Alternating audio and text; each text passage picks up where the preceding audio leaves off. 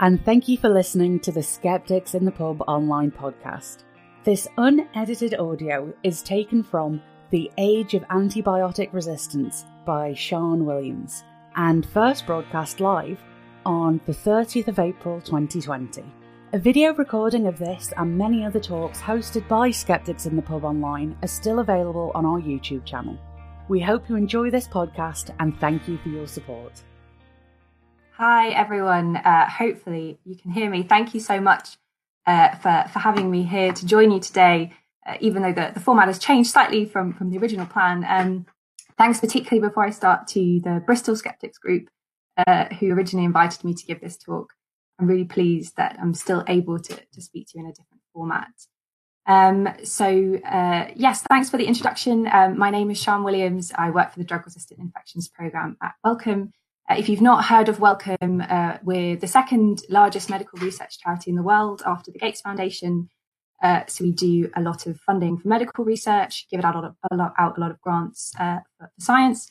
We also uh, work in health issues in many other different ways, um, particularly in terms of working on policy and advocacy.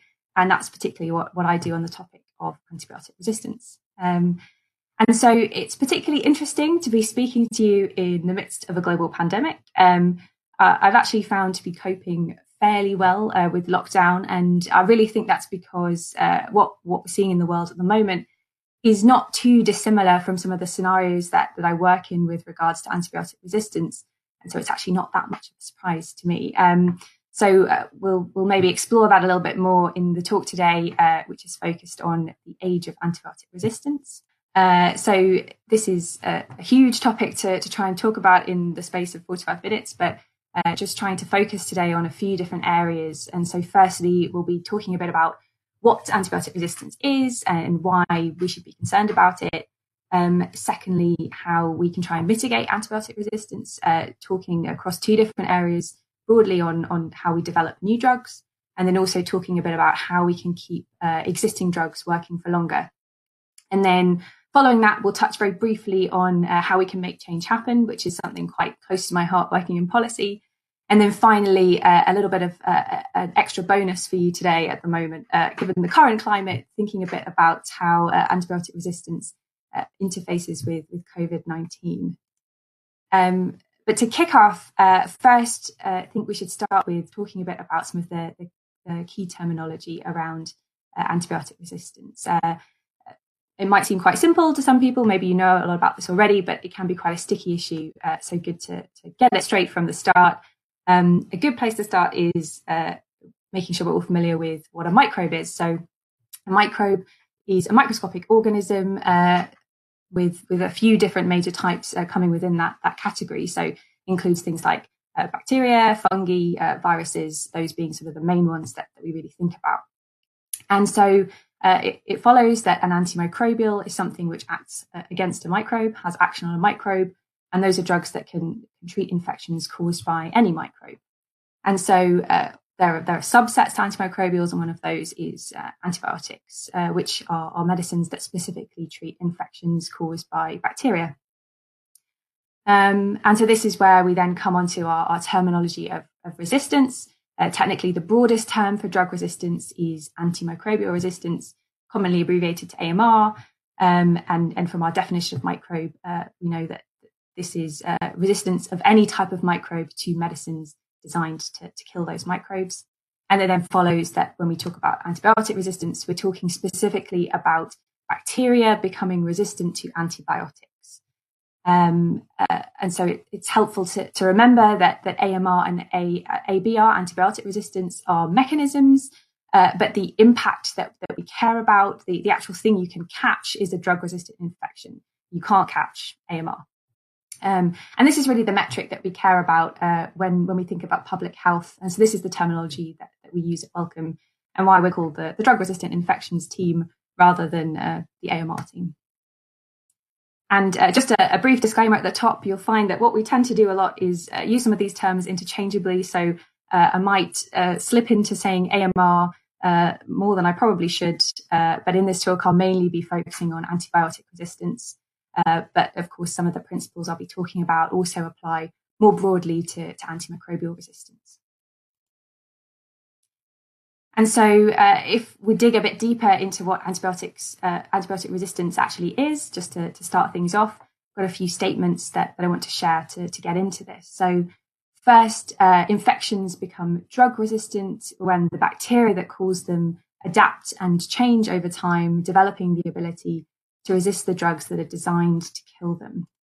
So, uh, how exactly uh, does this happen? Um, bacteria, of course, have, have really short replication time. And so the process of their, their adaptation and, and evolution is effectively sped up. And you can see some quite drastic changes in, in bacteria characteristics over quite short time spans. Um, and, and, through this uh, adaptation, resistance can develop organically as a result of genetic mutation. And if we do see this kind of genetic change, uh, then this might improve the, the fitness of the bacteria uh, giving it an advantage over other individuals under certain, certain circumstances. So as per this diagram that, that, you can see on the slide right now, we might see lots of different bacteria at first. Uh, but if we apply a pressure to them, for example, the pressure of an antibiotic, then only those who can combat this pressure survive uh, and they will then take over. All of their competition has been wiped out. They've now got some perfect conditions to, to proliferate and become the dominant uh, strain in that space. And so in effect, the antibiotic is applying a selective pressure, which encourages those resistant traits to thrive.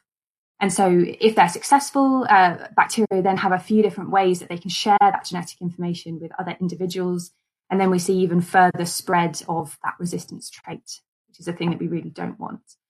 And uh, so, above all, just from this, it, it's really good to be clear that uh, that resistance is a biological phenomenon it's not something that we can stop entirely. Uh, bacteria have been doing this since before people were around, certainly before you know people were were using antibiotics. Um, so it's something that we can't stop, but it is something that we can try and slow down.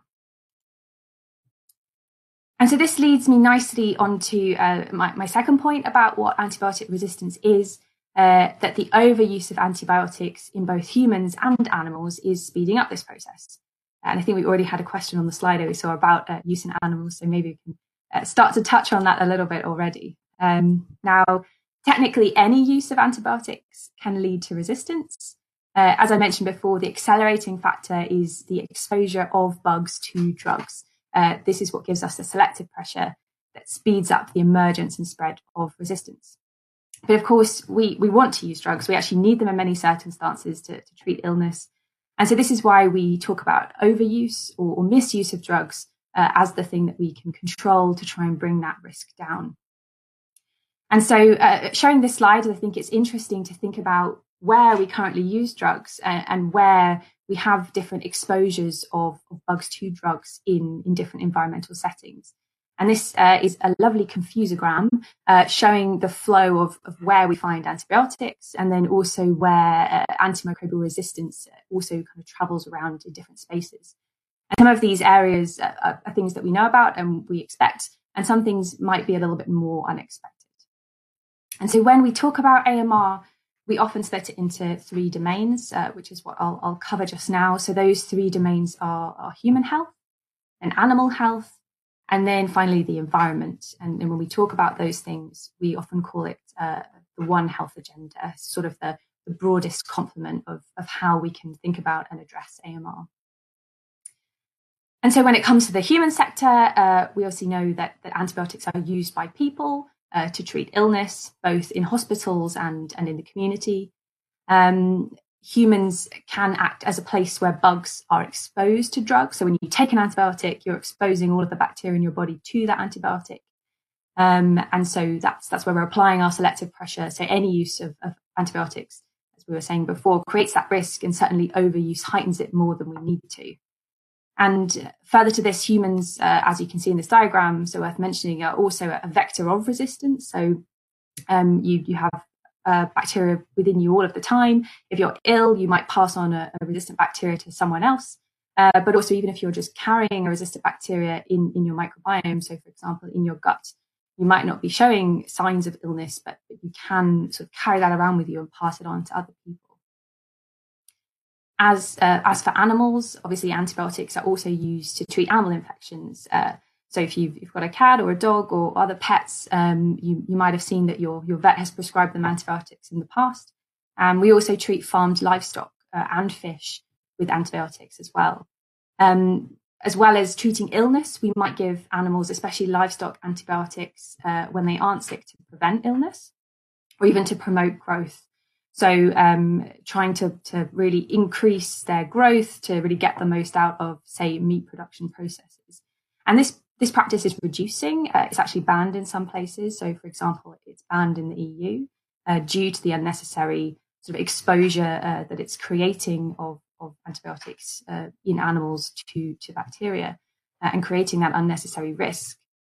But in many places, it is still common practice, um, usually acting as a sort of a sticking plaster to cover up sort of poor animal husbandry te- techniques. Um, and just the same as humans, animals can also then be a vector to resistant bacteria, with also scope to um, to impact human populations through uh, contaminated food uh, and also through zoonoses, uh, as we well know now with, with COVID 19, uh, zoonoses being infections which start in animals but then can spread into people. And so the other area that, that I really wanted to mention, because it's one of the, the main things that I work on uh, for Wellcome, is uh, the environment. And actually, it's something that people are, are, often less aware of as being an issue. Um, so antibiotics uh, can also end up, as you can see in this diagram, in, in soil and water courses in a number of different ways, uh, particularly through waste streams, as antibiotics are only uh, partially broken down uh, when we take them ourselves. Um, so actually active components uh, are released in, in waste like urine and feces. Uh, you also get common practices like flushing medicines down the toilet or, or, throwing them away so they sit in landfill and you get leaching into, into waste and sewage. And uh, when you have uh, pharmaceuticals uh, in this waste, it isn't always effectively treated by wastewater treatment processes, uh, especially in countries where standards are, are, might be poorer. And so bugs and drugs uh, can then both end up in water. We've again got that exposure event. And this is especially concerning uh, when, when these things end up in water that people swim in, as you can see our, our lovely swimmer in the diagram, or water that people use for, for washing or drinking. And this tends to be more of an issue at, at certain hotspots. It's not necessarily everywhere in water, um, though it is, is quite widespread.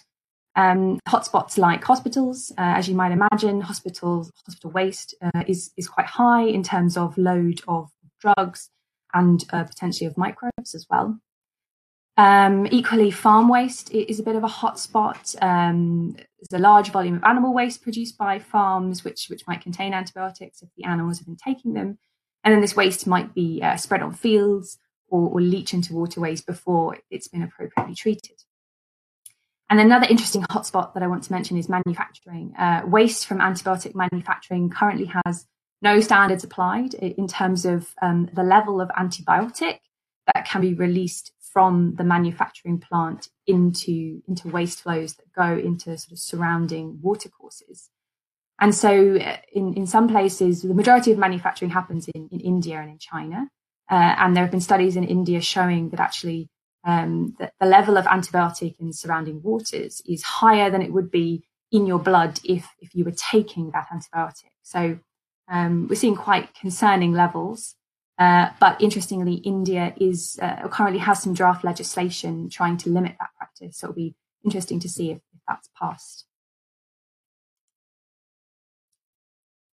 And so, why should we care about this issue? We've thought a little bit about what it is now and where it is, but, but why should we care? Another statement for you without working antibiotics, routine surgery like hip replacements, common illnesses like diarrhea, and minor injuries from accidents, even including uh, minor cuts, can become life threatening. And really, what I'm saying here is that many drugs, uh, like antibiotics, are becoming less effective at treating illnesses. And things that have previously worked are having no effect now, which sees uh, much longer infection times. Uh, people might experience uh, much more drawn out treatment processes where they might have to try multiple therapies, uh, many of which might have some, some really horrible side effects. Um, this really leads to obviously far more suffering of the patient. Uh, people might end up with chronic illnesses which uh, end up being recurring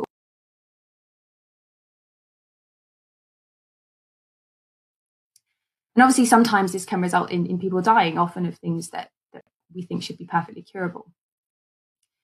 And so, obviously, this includes illnesses that we do think of as severe as well, uh, just like tuberculosis, uh, and outside of bacterial infections, things like HIV and malaria showing increasing resistance. But it also, obviously, as I was alluding to, includes other illnesses that the development of modern medicine means we don't now really give a second thought to, um, just like urinary tract infections, uh, some sexually transmitted infections, even cuts and scrapes uh, that, that, just end up with, with simple skin infections. And uh, just in the slide there, these are uh, um, headlines from, from different newspapers and magazines online. And it, it sounds a bit uh, overblown, but I could have died from an ingrown hair, a, a perfectly plausible situation.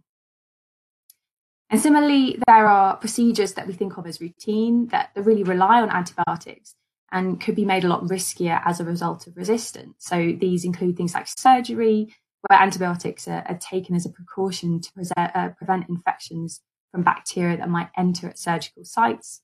Um, this obviously also includes cesarean sections, but resistance uh, can also inf- uh, affect vaginal births, where antibiotics are commonly given and have really helped uh, improve maternal mortality rates. Um, this also includes things like chemotherapy, as antibiotics are used to, to protect patients when their immune systems are compromised by their cancer treatment. And this is really where we notice that in many ways, modern medicine is grounded in our ability to, to rely on antibiotics, uh, which is really concerning when we see cases of resistance rising. And so you might be saying, well, I don't know anyone who's this problem. How bad can it really be? Uh, and so it's true uh, it goes without saying now that people are already dying from drug resistant infections. And as more drugs stop working, more lives will be put in danger. And so, just to contextualize that a bit, um, this is uh, a, quite a common statistic that, that we use to really explain the impact now and the projected impact of resistant infections. So, you'll see from this diagram that the, the blue sections here are, are representing um, deaths today from, from different health issues, some infections, some some other things like road traffic accidents, some other illnesses. Um, uh, but you'll see that that um, antimicrobial resistance, this is AMR in, in the broader term, in the blue square, shows that we're already seeing uh, 700,000 uh, deaths per year as a result of resistant infections. That's globally, I should say, as well. Um, it's obviously not as big as, as some of the other issues that we have in this slide, but it's certainly non-trivial. And uh, as projections show that actually this number could massively increase. So if we don't take suitable actions now, projections show that we could be looking at 10 million global deaths per year uh, as a result of resistant infections in 2050. And just to help with the perspective there, you can see that's more deaths than we see today uh, from cancer. Um, and, you know, I think most people today uh, either know or are affected personally by cancer. So it's interesting that that could be a situation that we're in uh, by 2050 with resistant infections.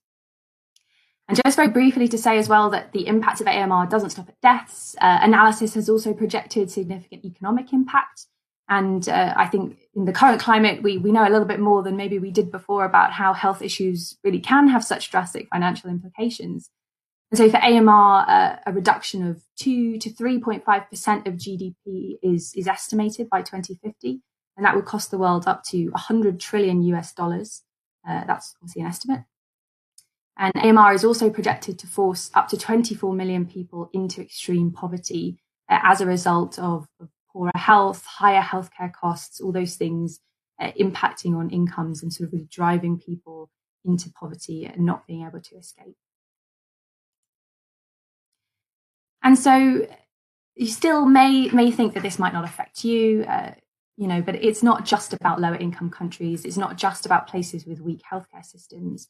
Drug resistant infections can affect anyone. Uh, we're all at risk of infections uh, from drug resistant bacteria. And just to, to sort of solidify this a bit more, here's a figure illustrating numbers of affected uh, people in different regions of the world today. So, uh, what you can see there, there is some disparity between cases in different regions, we still have cases in the hundreds of thousands in Europe, the same for North America. Um, and, and, just examples from the UK that you see in the media, we read a lot about, you know, the, the MRSA crises. Uh, UK had the world's worst case of super gonorrhea in 2018. Uh, this is this is not something that we are sheltered from. Uh, and as you can see uh, from the current pandemic, of course, a lot rides on how well your government responds. Uh, and actually, at the moment, some of the worst hit places are not, not necessarily those that we might have expected. Would you have expected the UK, for example, to, to be up there with the highest death toll at the moment? Possibly not. And uh, finally, just to, to really think about this a bit more, it's also really important to remember that, that bacteria don't care about borders. Um, you might remember from my uh, confusogram a few slides earlier that we had an aeroplane in that image. And actually, the rise in global travel means that people are picking up resistant bugs and spreading them around the world and, taking them with them on their travels. And so, really, this this is a global issue. Um, no one country can protect themselves alone. It's something that we have to address all together, or all of us still remain at risk to some degree. But importantly, uh, that's probably been quite quite a downer of an intro to a talk. Uh, so let's try and, and, keep things a bit more positive. We can solve this problem um, by taking action now to develop new drugs and to make sure the drugs we already have stay effective. We can protect ourselves, our families, and our communities. So that obviously sounds fantastic. Um, so next, I'd like to talk a bit more about some of those solutions uh, and split it into those two categories that you have in the statement there. So, first, talking a bit about how we develop new drugs, and second, talking a bit about how we can keep drugs working for longer. So, excuse me. So, first, then, how do we develop new antibiotics? Uh, this process follows a few distinct stages across what we call the antibiotic pipeline, which is, illustrated in this figure here from, left to right. This starts with uh, discovery research. So this involves uh, basic research to, to identify uh, potential antibiotic candidates. We might find these from looking uh, at organisms that produce antibiotic substances. We might be looking in nature. Um, we find these things in a few different places. And sometimes you read in the news about um, some really strange places where they find these candidates. Uh, for example, one I, I remembered when I was researching this talk was uh, finding things in Komodo dragon blood, or I think there's also been examples of, of finding antibiotic uh, resistant compounds in the human nose and, and things like that. And so the, our next phase that we move into is, is preclinical uh, research. So uh, thousands of promising candidates are tested from, from our discovery phase to see if they might work as medicines in this stage. So uh, obviously, while it's easy to find substances that kill bacteria, uh, it's much more difficult to discover and develop substances that are, are, not also toxic to humans. So this is where we're starting to think about what might work as a, a medicine candidate. And then we move into our clinical trials. So in the, the slide here, these are split into phase one, phase two, and phase three. Uh, these particular phases all involve uh, very specific sort of requirements in terms of what needs to be investigated. Um, and, and, this is, is always the same across the process, but this is this is our clinical trial space. And here, promising candidates from from the preclinical section move in and are tested to see if they're safe and effective in people. So this is this is where we'll start to use our, our human testing. Um, clinical trials are, are, certainly very complex. They require quite a lot of resource, a lot of infrastructure, a lot of expertise uh, that, that can really only be provided by large pharmaceutical companies. So this tends to be where most of the, the clinical trial work happens. And then finally, uh, if you're, you're getting your candidate through this whole process, you'll finally end up at registration. So if a new drug proves safe and effective uh, in human tests, it needs to be registered uh, with a government drugs regulator before it can legally be prescribed uh, in a country. Uh, now, see, this is a bureaucratic process. Uh, it can be slow. it can be full of regulatory hurdles. but once you get through that, you're in your delivery phase. this is where you can finally market and sell your product. Um, obviously that's that's the process that you go through if you're successful but actually there, there's quite a lot of problems with this this pipeline that make it really hard to develop antibiotics. Um, firstly uh, our probability of success is really low. Uh, that orange bar at the bottom is, is showing you the, the, sort of average probability of success at each stage of the pipeline. As you can see from the dots that, move across from the left to the right uh, the number of candidates we start with is very high but actually these these drop out at every phase, and we might be lucky to end up with one one candidate at the end.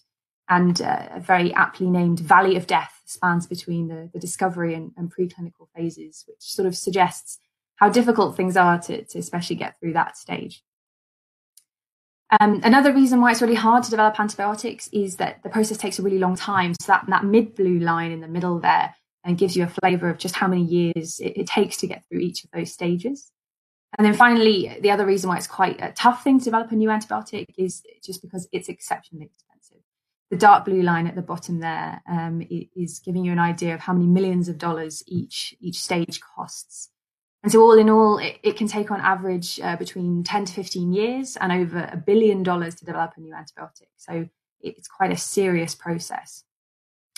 And then compounding all of this compared to, to other treatments, actually antibiotics tend to be quite low in price. They're really cheap uh, when, when they get to the market.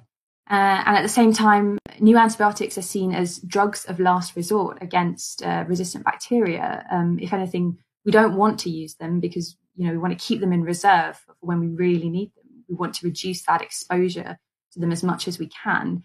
And so actually we want to use them sparingly when they get to the market. We, we don't want to sell them in large volumes. And obviously sparing use is, is great for resistance. It's what we want. But actually, given the huge costs involved in that pipeline, uh, it doesn't really make for an attractive model for pharmaceutical companies. Um, uh, analysis suggests that it takes, on average, about 23 years to, to potentially make your money back, uh, which really doesn't sound like a, a, good business proposition to me. Um, and, and so, to all intents and purposes, really what this means is the antibiotic market is broken. Um, it's, it's really not delivering what we need to, you know, as a market to, to bring something which, which gives us a lot of public good into, into use from development.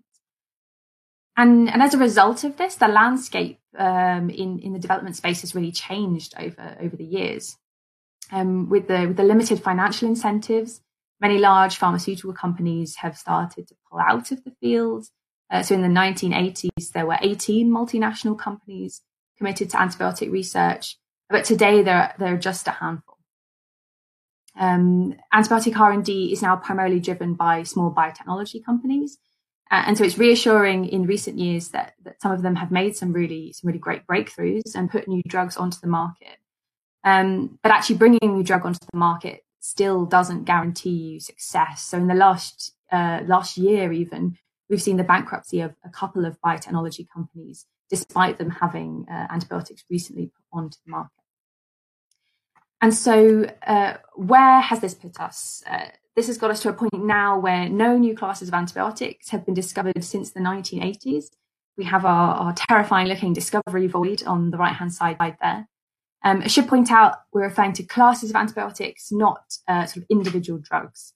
A class, uh, by class, we mean a, group of antibiotics that, that all have a, a, shared way of working and impact on, on the same, uh, same bacteria.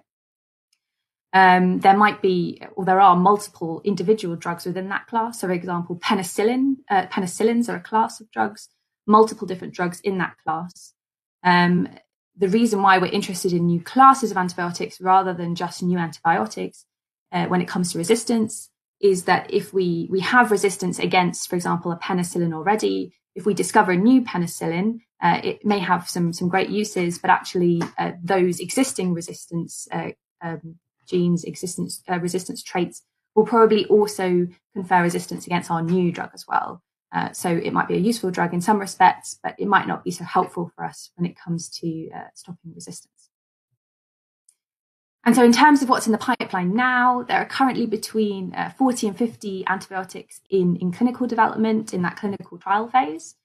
Uh, the preclinical pipeline uh, includes quite a lot of innovative work at the moment, which is really nice. There are over 250 antimicrobial agents in early stage testing in that preclinical block.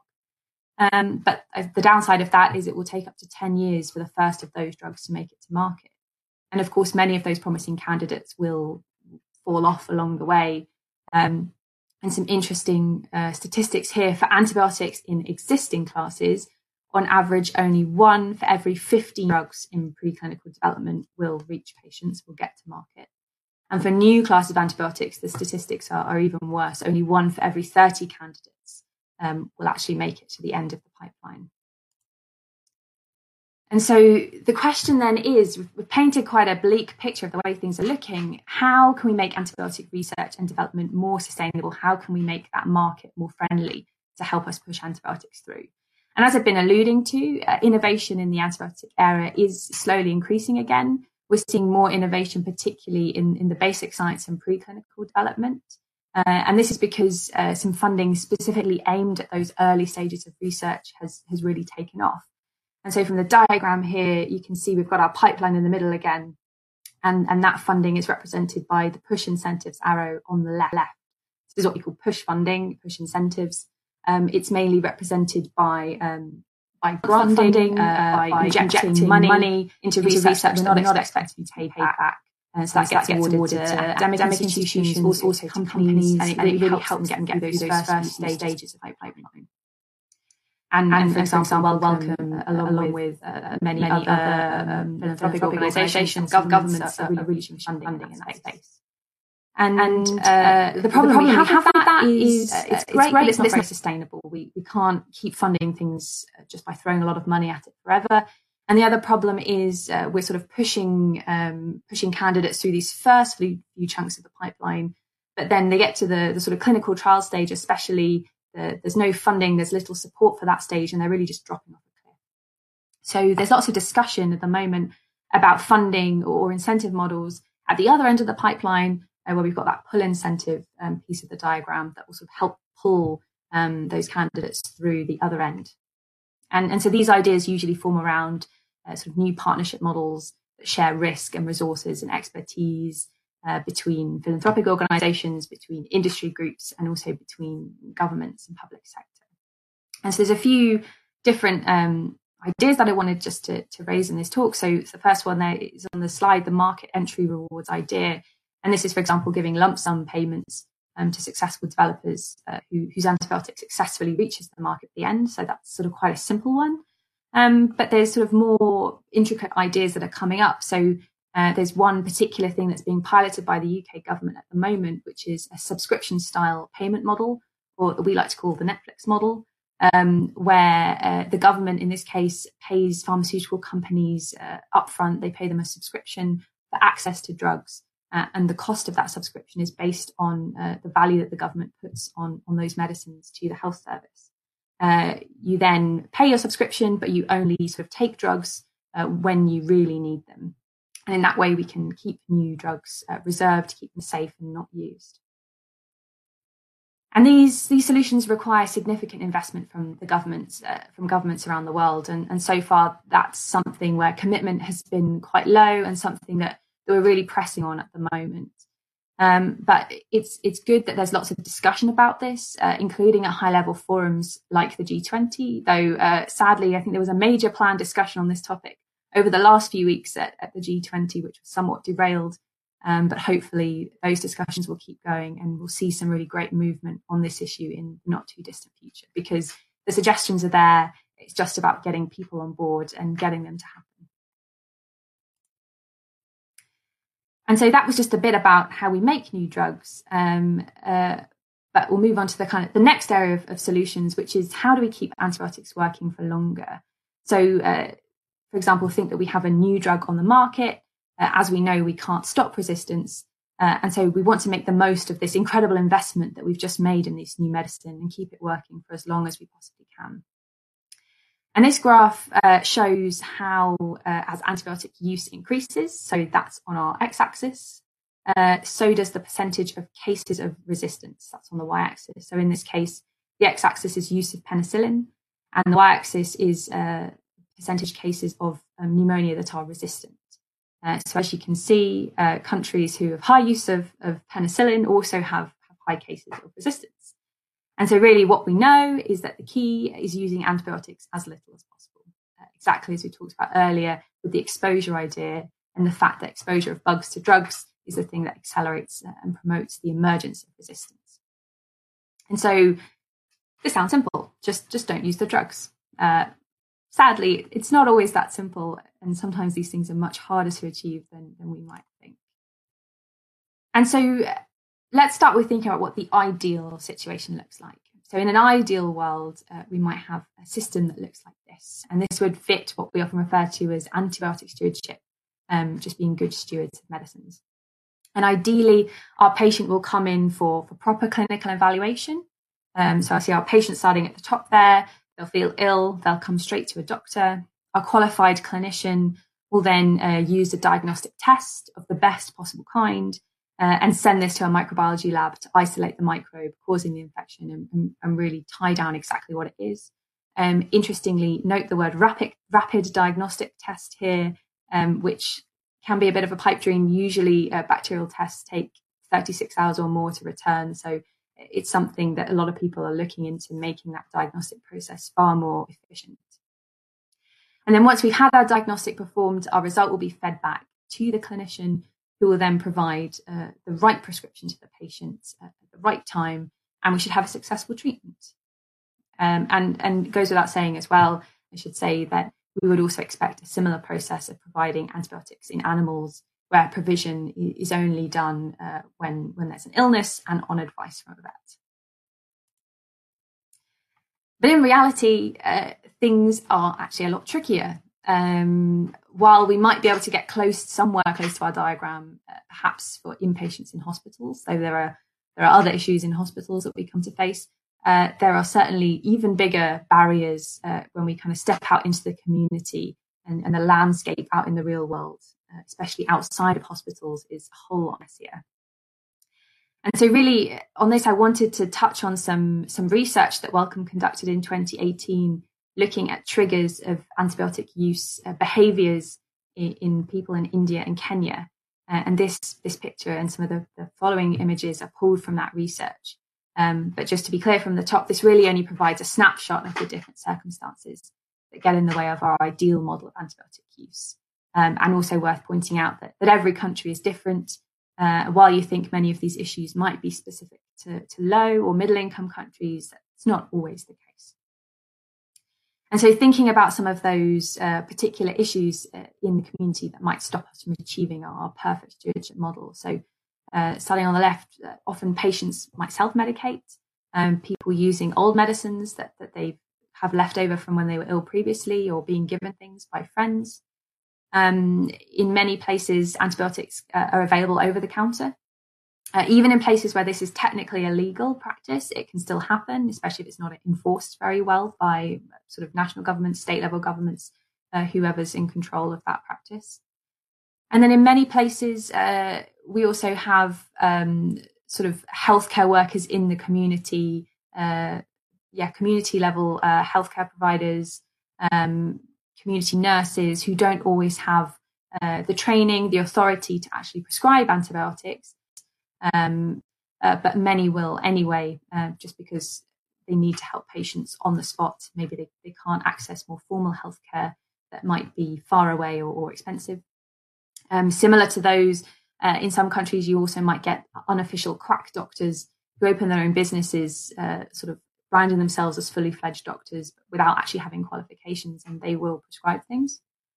And it goes without saying as well that even fully trained doctors don't always follow the best practice um, they might feel under pressure by the patient uh, or know that the patient is vulnerable. Uh, the patient might be very poor or has traveled a long way.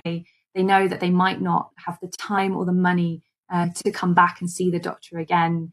Um, so they prescribe them something on the spot just in case. Um, and of course, when it comes to doctors, other studies have shown some, some other really interesting behaviors, uh, like prescribing more just before lunchtime or lasting on a Friday because doctors are people too and, and they're subject to, to these sort of normal um, human pressures. And so, uh, what we end up with is something that looks a bit like this. Uh, this is a patient pathway map that we drew after doing some of this uh, this research in these communities in India and Kenya, and looking at, at the behaviours that, patients follow. Um, this represents all the kinds of routes that we saw people taking as a response to illness on the left hand side, our person realizes that they're sick. Um, the first thing that they think about is do they think they know what they do? If they recognize the illness, um, perhaps from something they've had before, they might just go ahead and, and buy the right medications or use things they've already got. If they're not sure, uh, they might ask at the pharmacy, uh, they might ask a friend, uh, they might seek an alternative uh, primary care provider, qualified, uh, able to prescribe, not able to prescribe, completely unqualified uh, and seek their information that way. And probably the last thing they would do is, is, see a trained a trained doctor. That's that's really the pathway that takes the most effort on anyone's part. And so we were asking ourselves when we did this research, why do people act this way? And really, a lot of how to understand this sits firmly in behavioral science. Um, patients are driven by feeling ill and frustrated. They want their illness to be validated. They want some quick relief. Um, but they also might need to get back to work or to family life as quickly as possible. They just need to get rid of the illness. Um, they also may have limited money or limited time to see a professional. And so, in all those cases, people will always follow the route of least friction to, to find their solution. Um, similarly, most health professionals are under different kinds of pressure uh, time pressure, pressure from patients, financial pressure. Um, when it comes to finances, antibiotics are, are very cheap, sadly, uh, just a few pence usually. And so the immediate costs of prescribing an antibiotic seem very small, especially when comparatively conducting a diagnostic test is, is usually very expensive. You have to pay for the kit, you have to pay for the lab time, and, and also it can take quite a bit of time to, to give you a result. So just prescribing comes out uh, much cheaper, much easier um, than the proper process. And in some settings, of course, there are further complicating factors uh, for doctors and pharmacists if they're incentivized to sell drugs, um, including antibiotics, through through bonus schemes from pharmaceutical companies. And so, with all of those complicating factors, all of those those messy um, uh, sort of drivers and, and, incentives going on, um, how do we how do we fix all of that? And and the terminology that we tend to use now is that we're really looking for for people to move towards rational use of antibiotics rather than inappropriate or unnecessary use and really, what this is is um, pointing to is the fact that these decisions are sometimes difficult, um, and so we just try and do the best that we can. In the end, uh, we might use an antibiotic when it's not actually needed, uh, but we want to make sure that when we make those decisions, that we weigh things up to make sure that we're not depriving people of healthcare when they need it. Um, and with acute infections, it's always better to err on the side of caution. So this is where some of these ethical questions come into play about you know whether whether it's it's right to give medicine now uh, and think about AMR or whether it's worth taking the risk for the patient. And so, what are the potential approaches that that can help us be as rational as possible or to eliminate the irrational behavior? And so, at a very basic level, it's about creating helpful guides and frameworks to moderate antibiotic use and trying to encourage people, both healthcare providers and patients, to follow those those guidelines. And just a few examples here. So on the left, we have an example of a prescription decision tree for prescribers. This is from, from the UK, the UK National Institute for Healthcare Excellence. Um, this is uh, for presentation of a cough. And you, you look at the kind of symptoms you're presenting and it gives you a guide of whether you should be prescribing an antibiotic or not. Uh, but it's also interesting that this also gives options to provide um, self-care advice so that even if patients aren't getting a prescription, um, you're giving them something, uh, you're, you're, validating their illness, you're giving them some information and helping them uh, feel better. It also gives the option of providing a backup prescription, uh, which means providing a prescription can be cashed in a few days later if the patient still isn't feeling any better. And some of those measures try to sort of address some of the underlying reasons why we might prescribe when, when we really shouldn't be. And then for patients, uh, we have many information campaigns. Uh, so an example is the one on the right. If you live in the UK, maybe you'll be familiar with the singing antibiotics, which hit our television screens uh, every winter time. Um, and you'll see here that this particular campaign is trying to provide people with quite a bit of information. Uh, it's also talking about risk, uh, but it's really pointing people towards seeking professional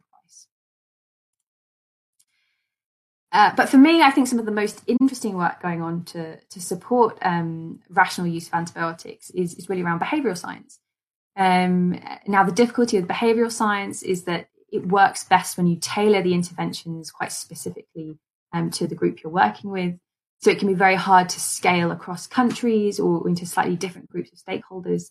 Um, but some studies have seen some really interesting results. And so uh, the example here, the, the graph I'm showing is from a study in the UK trying to get GPs to reduce prescriptions of antibiotics. Um, this study was conducted by the Behavioural Insights team, uh, Public Health England, and England's Chief Medical Officer.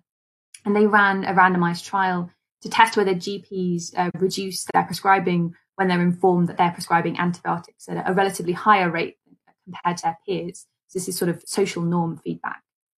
Uh, the intervention here was simple and cheap. Um, 800 practices were sent a letter from the chief medical officer of the UK stating uh, that the great majority of practices in their in their local area, so 80% of practices in their local area, were actually prescribing fewer antibiotics per head than their practice. So they were the outliers. Um, the letter also contained three simple actions to help ensure that prescriptions were appropriate in future. So it gives them some idea, uh, some ideas of what they can do to change this. And over six months, those who received the letter reduced their antibiotic prescribing rates by 3.3% compared to those who didn't. So this is what this graph is showing uh, that you still can see our sort of winter spike. Um, so this percentage doesn't sound like a lot, um, but actually it led to, uh, here's the numbers, 73,406 fewer antibiotic prescriptions at a cost of six pence per prescription saved, uh, which led to direct prescriptions, uh, prescription cost savings of £92,356. So perhaps every little helps uh, when it comes to antibiotic stewardship. And so finally, uh, to, to, wrap things up, uh, we've talked a bit about what the problems are. Um, we've talked about some of the ideas for how to fix those problems. Um, but uh, how do we actually create create that change in the real world? And this is something that working in science policy, uh, I spend most of my time thinking about. And really, the nature of AMR makes this quite a hard proposition. Um, antibiotic resistance is, is a multi sectoral problem. It involves population health, uh, it involves animal welfare, um, it involves environmental, ecological, sociological, and economic dimensions. Um, further to this, bugs just don't respect borders. Uh, it's a global challenge where no one country can solve things alone without others. So, uh, quite a difficult one to come at from a policy perspective and so to really manage this effectively, we need policies that address antibiotic resistance uh, and effectively coordinate a national and international response. And sometimes it can feel a bit like we have to move a mountain to be successful. And so I really just wanted to flag some things that are happening to encourage that kind of change. Uh, so to point out that there is a global action plan on AMR, which was published in 2016 by uh, the World Health Organization. This highlights five key areas where global change on AMR is needed uh, and suggests some starting points for how individual countries uh, might focus their work on AMR. This plan has acted as a blueprint for countries to develop their own national action plans. Uh, these plans are, are, expected to span across all the different sectors affected by AMR. We talked about the One Health areas earlier, uh, so not just human health. And these plans should also set targets uh, that the countries will aim to reach within five, a five year time period and after this five years, the idea is that you go back, you revisit, uh, revise your plan, and you try and up your ambition.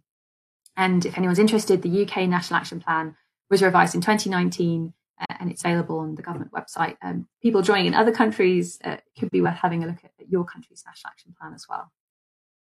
And uh, while these pieces have helped make some progress, uh, there are still some questions on, on accountability and how we really help these kinds of, of collective or individual changes to really feed into sustainable change at a higher level.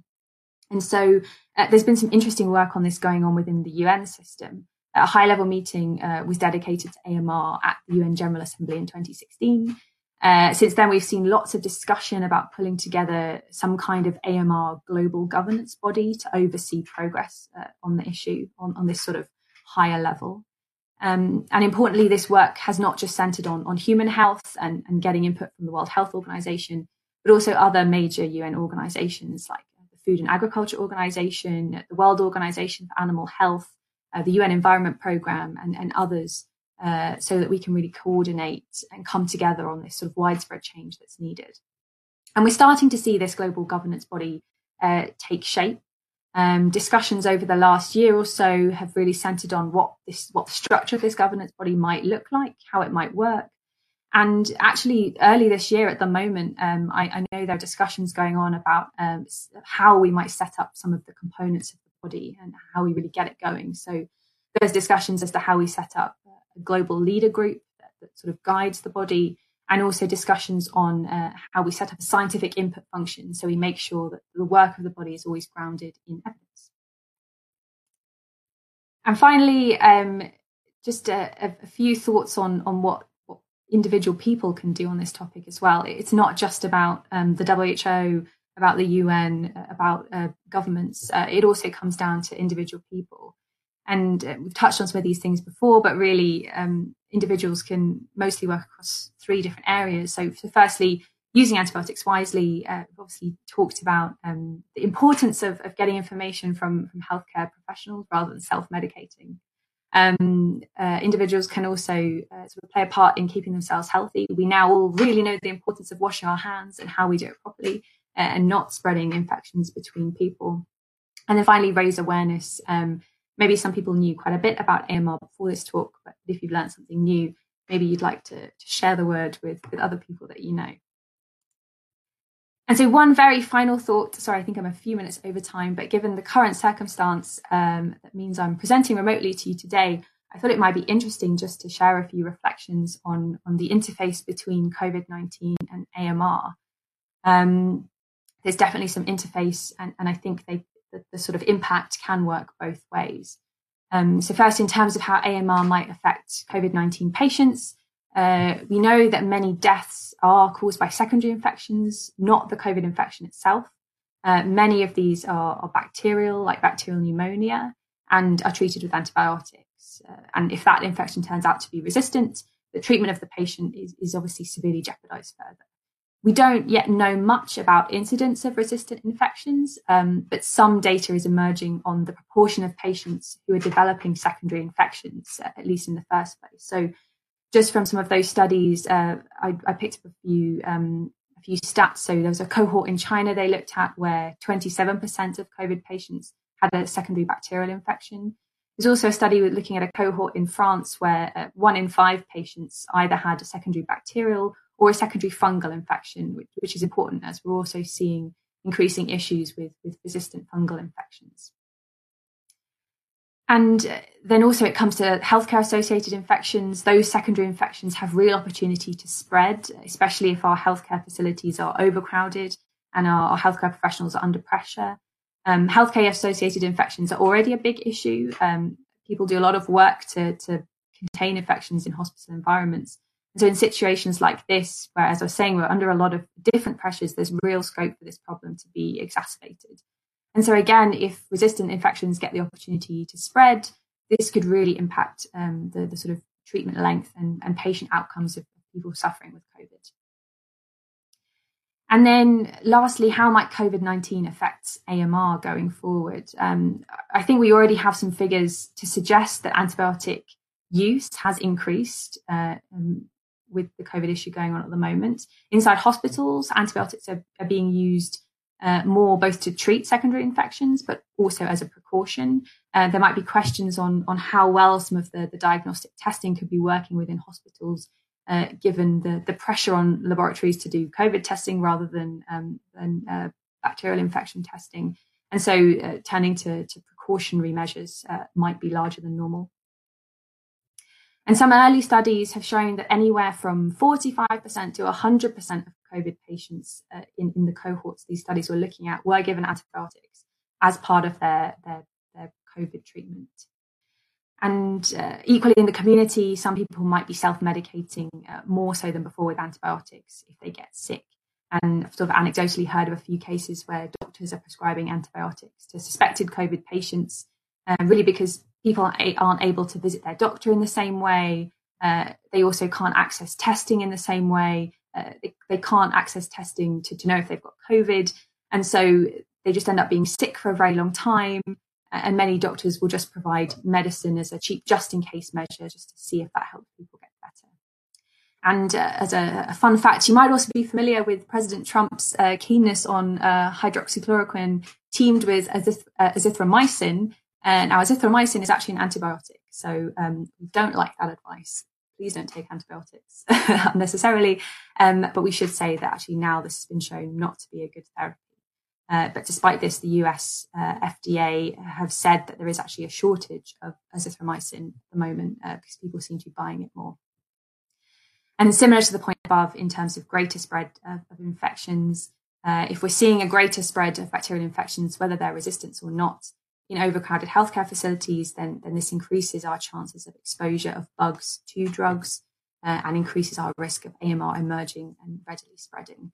But um, as I say, I know there's a lot of people who are interested in, in this, this interface between COVID and AMR, and I'm sure we'll be studying this going forward. So that was really everything I wanted to say. I think it's eight o'clock, and I can hear a lot of clapping going on outside my window, um, which is which is quite apt uh, given the topic of the talk today and what I was just talking about. Um, so thank you so much for for listening, uh, and we're really interested to, to take your questions. Especially interested if if you think that the, the current situation, current pandemic, uh, might have sort of influenced um, your your perspectives on on the talk today. So thank you very much.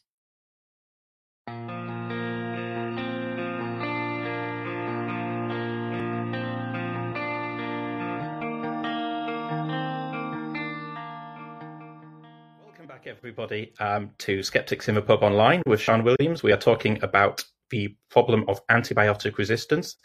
And hopefully, you've all submitted your questions on Slido and voted for the ones you like. You might be able to influence which ones come up because we might not get through all of them. But in the meantime, welcome to the part of the evening where I try to pronounce all of your Slido usernames. So, the first question uh, tonight comes from DG Dunning, and he would like to know, Sian, if we stop using an antibiotic, will it gradually become more effective again? So uh, it's a really interesting question, and uh, and I'm probably not going to be uh, nice and give you the, the, yes or no answer that you're looking for. I think um, an important thing to to note with this is that it's it's probably more about uh, the response of the bacteria. So um, talked before about uh, fitness of bacteria and actually uh, when they they have a resistance gene they will actually only only keep those genes if they're useful to them. Um, so if they're being put under pressure they'll keep the genes that that help them um, sort of stay alive and and be successful under those pressures. But actually uh, bacteria don't really like carting around extra genetic information with them. If those genes aren't aren't being useful if it's sort of uh, extra genetic information that, that, they've got there they might well just get rid of it.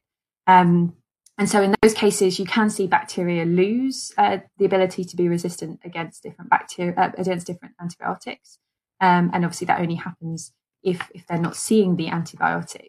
Uh, but probably on the whole, uh, the answer might be, will probably be no, uh, only because, as I said as well, um, uh, bacteria have, have, um, been sort of using resistance as a tool for, for, for longer than humans have been around. Um, we have plenty of antimicrobials, uh, antibiotics that exist in nature um, that, that they've been sort of picking up resistance and losing resistance to over the years. Um, and so uh, if we completely wiped out the use of an antibiotic, then then maybe we, we might see a drop in in uh, that particular trait being in, in bacterial populations, just because there's no reason for the bacteria to, to keep that trait. Um, but at the same time, it's something that, that could just be moving around in populations. It's something that might be really hard to get rid of. Um, and I suppose at the same time as well, you'd have to really make sure that that all um, all antibiotics within that whole class of, antibiotics were probably not being used. Um, so it's maybe not quite a black and white question. Uh, you might see a lot of a lot of changes in terms of what what uh, the bacteria were, were showing, but it's very unlikely that um, you would you know be able to get that antibiotic uh, sort of working as as well, uh, sort of not seeing any resistance to it at all. Um, if, if that makes sense. I think it does, and I, I hope DJ I hope DG Dunning agrees that it's answered the question. Um, the next question comes from Rowan. Rowan says that former Soviet nations like Georgia have focused on developing bacteriophages to treat antibiotic resistant infections and wants to know if there's anything promising in that. Yes, so um, there are a, a, sort of class of what we call alternatives, um, which which people are increasingly looking at when it comes to, developing treatments, um, and bacteriophages is one of those. Um, I must confess uh, the antibiotic development side is is not my my main forte. Most of my work is, as I said, in the environment side, and also in, in more of the stewardship and behaviour. Um, but but certainly there are these alternatives coming to the fore. Uh, I think possibly it's a bit tricky to say how how sort of how soon they might be coming up, how promising those things might be. Uh, it, it's probably relatively a bit more of unknown, of an unknown compared to the, the, sort of more standard pipeline that that we see for antibiotic development. Um, but those things are being looked at, and, and there are sort of other classes as well outside of, of bacteriophage, other other different kinds of um, of compounds and molecules that people are looking at to, to try and, and treat um, uh, bacteria resistant infections, multi resistant infections. Um, and sort of other interesting areas that, that people are increasingly looking at when it comes to AMR. So another one that springs to mind is vaccines. Um, and so it can be very hard to create a vaccine um, uh, for for many of the, the, really serious bacterial infections that we see. Um, I'm not sure people might be familiar with uh, gram-negative bacteria, but in particular, when it comes to resistance, we're very concerned about the impact of gram-negative bacteria. And so there's a lot of uh, people thinking about how you can make vaccines for, for those bacteria so that um, it's less of an issue uh, of resistance if people are already able to be immune and not infected. Uh, so there are these different different types of things that are being researched and looked at, but um, it's probably a, a, bit difficult to to say. It sort of doesn't fit our nice known um, uh, pipeline of antibiotic development. So it, it's kind of unclear how and when it might um, be able to be used. I just very quickly on that, because somebody's asked in the Twitch chat, uh, can you explain to people unfamiliar with the term what we mean by a bacteriophage? Yes, that's a very good question. I'm having now to cast my mind back to my my undergrad science class, um, and I'm probably going to do, not do this justice. There's probably some students out there that can do a much better job than me now. Um, bacteriophage is, essentially um, a virus of bacteria, uh, and so um, what they what they do is they they sort of have these these little protein heads and have little almost legs sticking out. So Google a picture of them; they're, they're quite fun to look at. Um, and uh, they, as I say, essentially a virus of bacteria. Um, they can operate by uh, sort of inserting genetic information into bacterial cells, and so you can use them as a vessel to sort of um, to, to, to, insert things into into bacteria that, that might kill the bacteria, and then therefore act as as a potential treatment against a bacterial infection. Thank you very much. Um, next question comes from Alpha Lyra, and they ask how important is regulating animal farming industry for mitigating antibiotics resistance? Yes, so uh, again, a, a, really good question, and uh, uh, I mentioned in the talk about the importance of, One Health and making sure that um, we don't just focus on on the human side of things, but actually, if we do that, we're only solving half of the picture when it comes to AMR. Um, and so yeah, it's, it's definitely a very difficult question. And I, I, think the main thing when it comes to the animal industry at the moment is uh, we just don't have the data that we need to really understand uh, really what's happening out there. Um, obviously, in some places, uh, the industry is really well regulated. We know a lot about uh, what's happening, what's going on. And so places come to mind like the EU um, has a lot of regulatory processes. Uh, they're very strict on what, what, can and cannot be used when it comes to antibiotics in, in livestock rearing. Um, in other places, it's a bit more hit and miss, and in some places, we we know nothing at all when it comes to what um, what some farmers are using. Um, so, in that respect, I think probably the first thing that we really need is is data. We just need more information, and exactly as you say, it kind of comes down to, to regulation. And at the moment, most of that is is controlled at a country level, uh, and that's certainly something which which many countries are trying to do, and, and features quite strongly within the, the blueprint of the national action plans that, that, we're trying to get countries to put together and implement. Um, so, in the human side and the animal side, often the first thing that, that we're looking for is just better data on on burden of, of resistant infections, on where antibiotics are being used, just so we can build up a better picture of what's going on and once you have that, you can start working out um, where your problems are, um, and you can work out how how you should be uh, sort of enforcing those, what standards you need, how to enforce them, how to how to change things. Um, uh, yeah, so the animal sector, I think as well, it, it's probably quite a big issue in especially lower middle income countries where we do have those those really big data gaps. Well, I think that brings us nicely onto Foigel's question, which is simply would removing animals from from the human food chain reduce the number of new bacteria humans come in contact with? It's a good question, and uh, I'm not sure. Uh, maybe I don't feel fully qualified to to answer that. I probably don't know uh, enough. I'm not technically a microbiologist, uh, so take my microbiology answers with a pinch of salt uh, to know enough about whether um, how how far uh, sort of um, humans and animals might might share bacteria, things might be able to jump or, or, cause the other one problems. We talked a bit about zoonoses, and obviously with the, the current pandemic, we we appreciate a bit more than we did before about um, viruses that can jump from humans to animals. Um, there's definitely a, a, contamination point when it comes to food. Um, that is a, a, vector through which uh, antibiotics and resistant bacteria can transfer from from um, animals to humans. Um, really, in in the supply chain, uh, there should be measures in place to to try and sort of minimise that as much as possible. So certainly in places, I come back to the EU again. I also happen to work quite a bit on on AMR in the EU.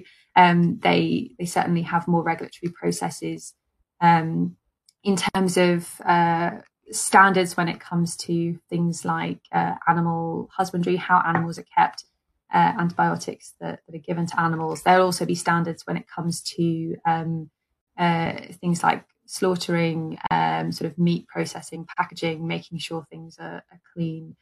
Um, and so really it, it's a bit more of a supply chain question as well than just what, what you're giving to your, your animal uh, when it's alive in terms of um, antibiotics. Um, sorry, looking back to the question. So uh, yeah, is definitely a contamination point, but I, I suppose I, I, couldn't say whether it will reduce the number of new bacteria uh, that humans come into into contact with, and perhaps it depends what those bacteria are and, and whether they they represent more or less of a threat to people. Thank you very much. Um, the next question is submitted anonymously, and it is Do products that claim to kill 99.9% of bacteria increase the prominence of resistance bacteria? So this is a really good question, and it may depend a bit on exactly what um, what those products are made of. And I'm, I'm, being a bit cheeky. I'm also looking at the Slido, and I can I can see the question underneath as well. That's sort of talking about what's the difference between an antibiotic and an antiseptic and um, and so to kind of combine those two together, maybe an antiseptic is is a sort of a broader term for um, uh, something that, uh, that, that kills microorganisms. Um, so probably an antibiotic could technically be seen as, as a type of antiseptic. And so I suppose when you see those adverts that say kills 99.9% of bacteria, um, it, it, sort of depends what that's made of. And you know, it's some form of antiseptic, but uh, it's maybe not clear from that statement actually how it's it's functioning in that way.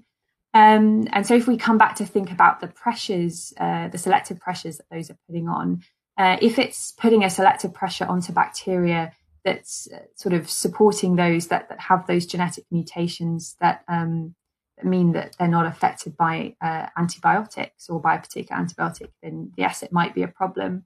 Um, but again, it kind of depends what the what that point was it 0.1, 0.01 percent is uh, the 99.9.1 percent is why that's staying alive. What's the advantage that it has that means it's not being killed by by that particular um, antiseptic, that that particular solution. Um, so it, yes, it may be that those things uh, in in uh, sort of cross over, but it, it, could depend what it is that's keeping that bacteria alive and whether um, that also means that it, it won't respond to antibiotics. Well, thank you very much. Um, the next question, uh, late entry into the top chart on Slido, so do keep, do keep voting. Apparently, there's everything to play for. Comes from Matt Evans from Bristol Skeptics, who heard on Radio 4 that artificial intelligence and machine learning are being used to find new antibiotics and wonders if you have any insight into that. Yeah, so uh, as was talking about, um, this is we'll use this at the very early stages of discovery research to to, to start finding some of those um, uh, potentially uh, good looking uh, antibiotic compounds. Um, and it's interesting that those seem to really come from all over the place. Um, uh, when we look at things like in, in nature, you can see some of them cropping up in lots of different places that we might not expect. And so, uh, yes, ex- exactly right. And um, there are people that are, are, using these different techniques to, to try and find some of those um, potential candidates um, from a very broad list. Um, I remember seeing the, the, the, sort of BBC News article on this at the time, and I think uh, probably in our team, we're a little bit skeptical at the way they present it. And I think sometimes the news has a habit of doing this. It, it sort of shines a light on this. Oh, we found this really interesting candidate uh, for an antibiotic, and it could be the, the next thing we need. I suppose we, t- we tend to take it with a pinch of salt because uh, it's obviously it's a perfectly valid and really interesting way to find those candidates. But I think we're focused on the the sort of 10 to 15 year time frame by which that then would end up becoming a drug and so i think our responses usually come back to us in you know five years when it, it might be in clinical trials uh, and maybe 10 years when it could reach the market so it's definitely really important that, that we're finding as many potential candidates as we can through all of these these different um, techniques um, but the, maybe the, the skeptic in me says we should maybe uh, focus more on, on medicines when they're a little bit further down the chain and feel a little bit more reliable. Well, on that topic, Dev Drummer asks Are there any promising new antibiotics or different technologies to combat multi drug resistant infections?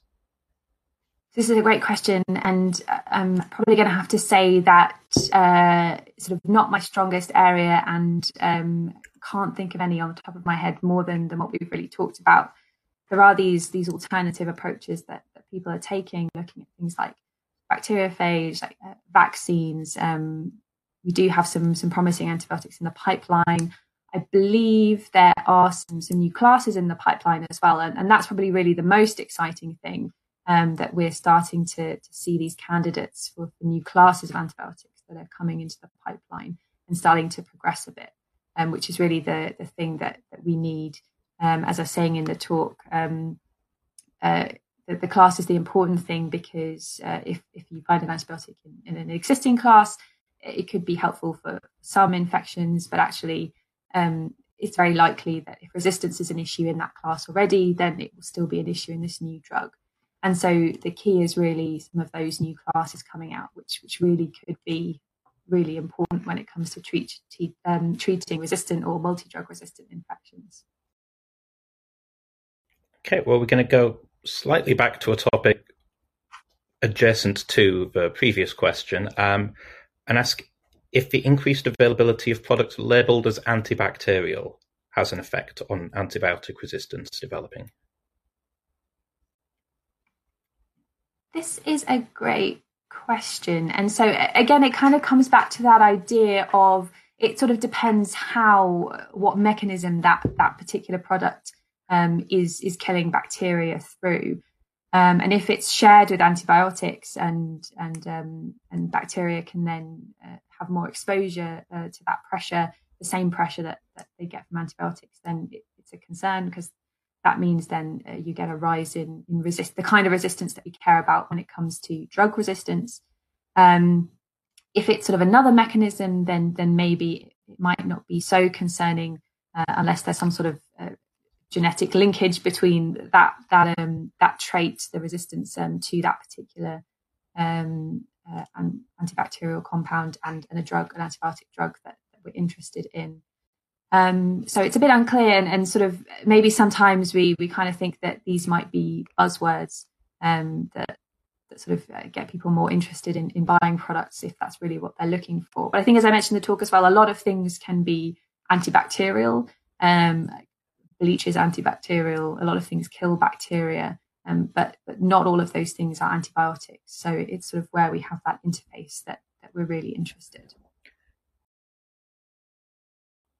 Okay, um, Rowan asks our next question and wants to know: Is it a problem how much we rely on the private sector for drugs which are only taken short term and are therefore relatively unprofitable? Yeah, so I suppose the way the market has developed, um, us being heavily reliant on the private sector to develop medicines, has uh, really put us in the situation that we're in now, um, where actually we're finding that what's been created is is just a market failure, really, something where we're relying on a market to to create us um, new medicines, but but actually now it's turning out to be not not an attractive market to be in, and so we get to this point where um, all of the research had been in pharmaceutical companies, um, in the private sector, uh, and now those players are leaving the space, and that leaves us with a big gap. And so this is where we end up with uh, a lot of the the, um, public funding, the philanthropic funding from people like Wellcome trying to kind of jump in and fill this gap where things had been moving a bit smoother previously.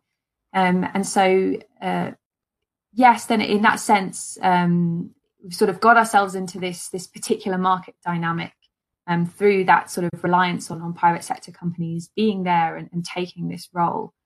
Um, so it's really, uh, as I was saying, those are really the companies that that have the expertise, that that really have the knowledge and the infrastructure to to complete many of the stages uh, in the antibiotic pipeline, especially things like clinical trials. So um, at the moment, the, the Wellcome perspective certainly is that we can't do things without them. It, it's not a matter of, of cutting that out completely. And sort of our, our approach to this has very much been um, to sort of work with all the different stakeholders involved and, and try to find solutions that, work for everybody. And yes, that does mean that um, you know private sector can't necessarily have everything that they might want um, in terms of making this a, a really profitable sector.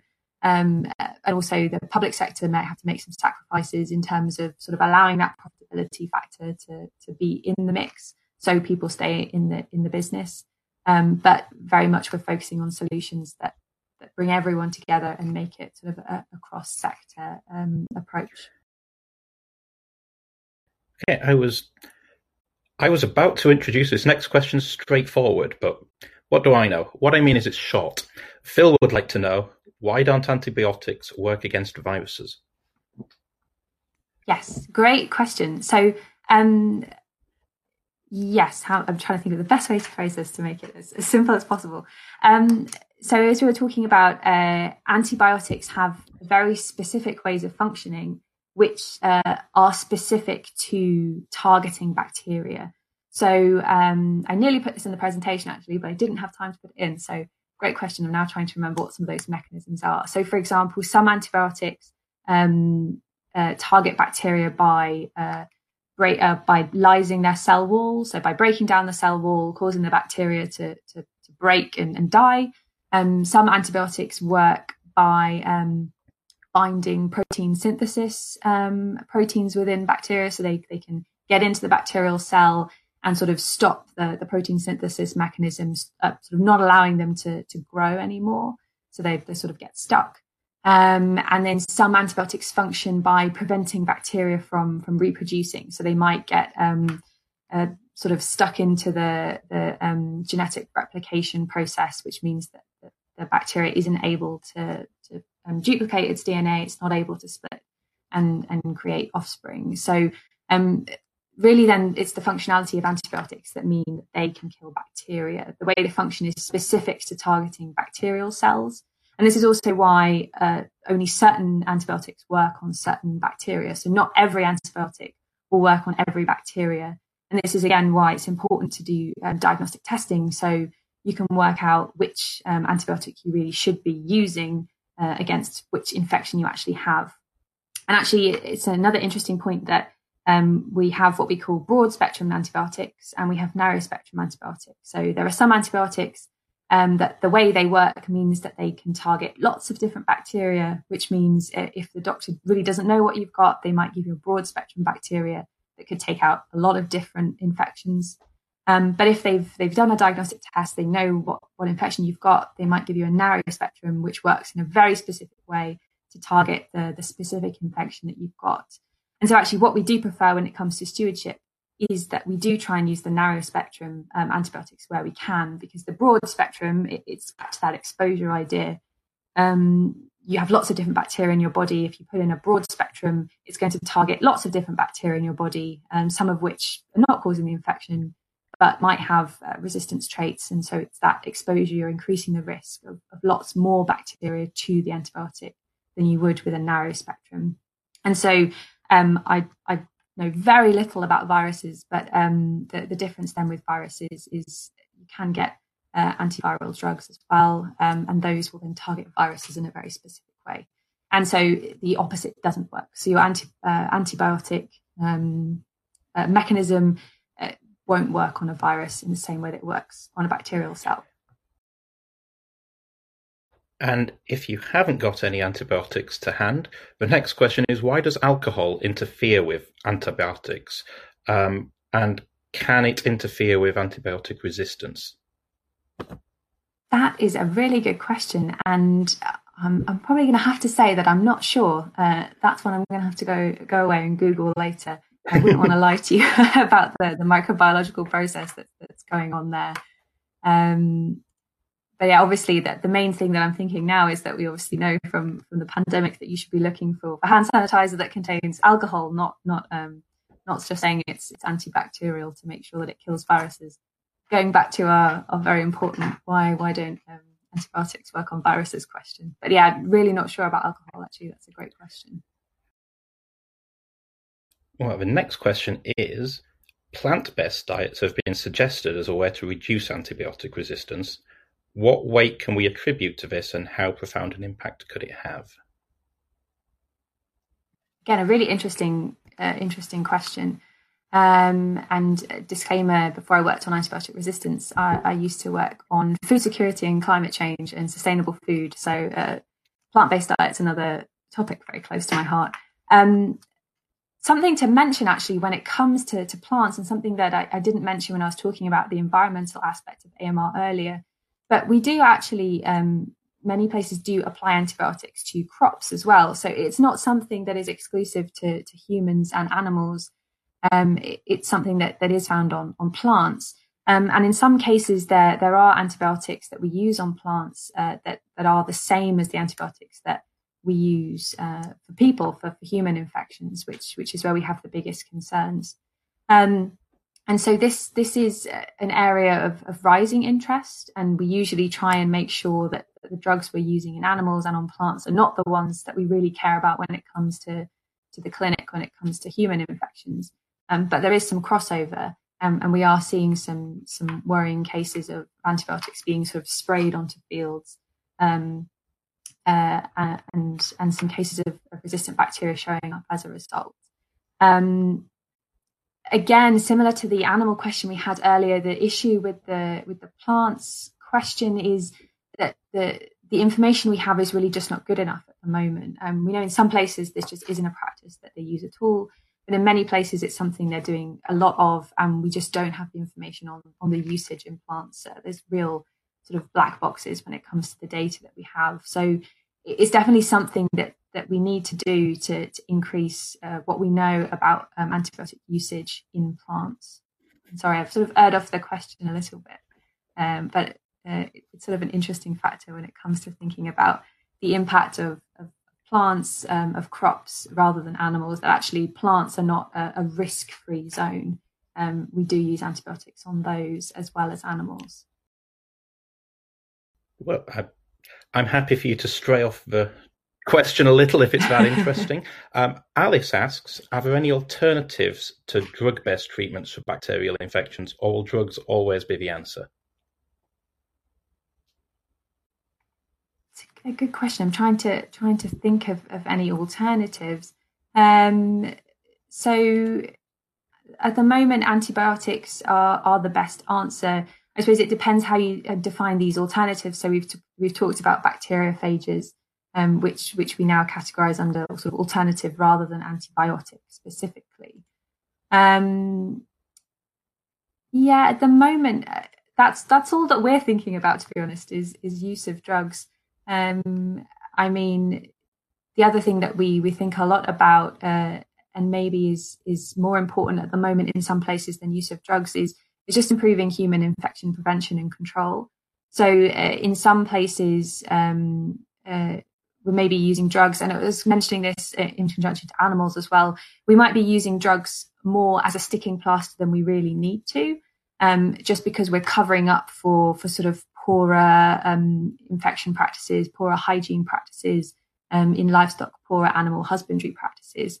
And actually, what what we could do first before we try and treat an infection is we should try and prevent it, uh, and and that's a really great way not to have to use antibiotics at all. Uh, we avoid illness and we avoid use of drugs. That, means we can reduce the, the sort of exposure risk as well.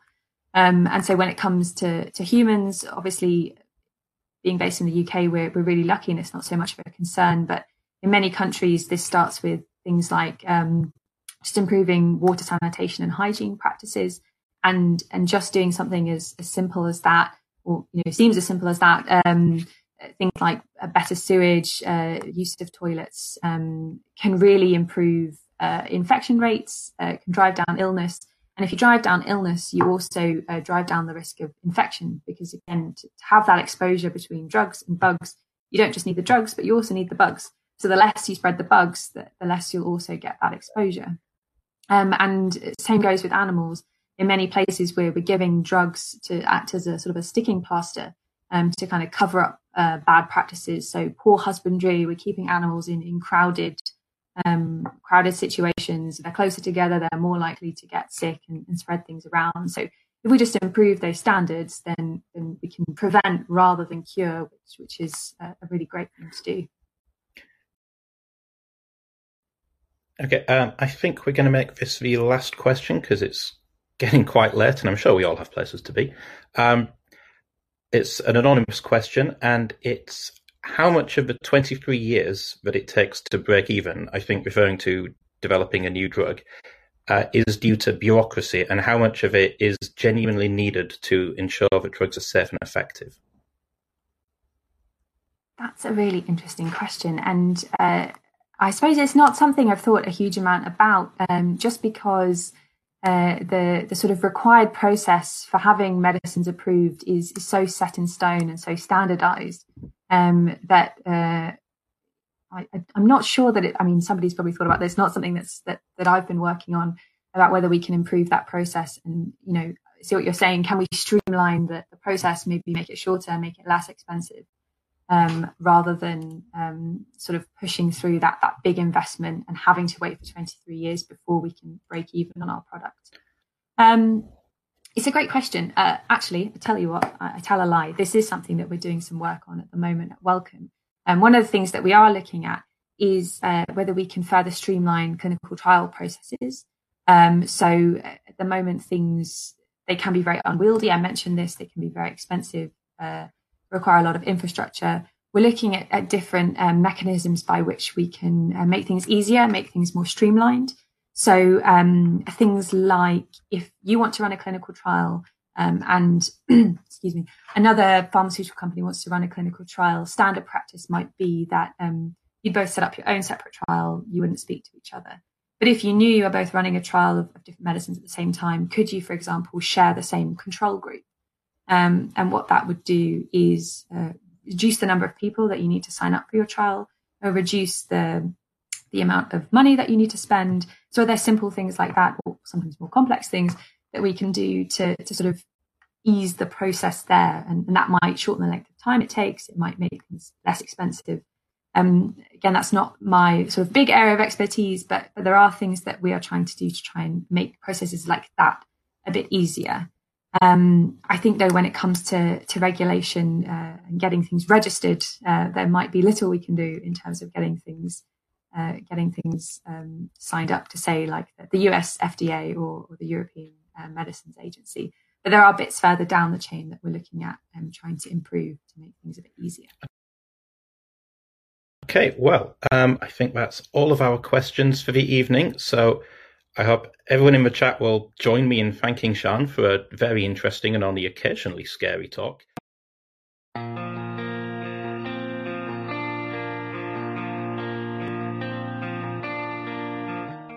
That was the Skeptics in the Pub online podcast. For more skeptical content, including information about future talks, please like us on Facebook, follow at SITP on Twitter, or head to our website at sitp.online, where you'll also find a link to all the ways you can get in touch with us, including our Discord server. Music in this episode was provided by Thula Borah and used with permission. Until next time, thanks for listening.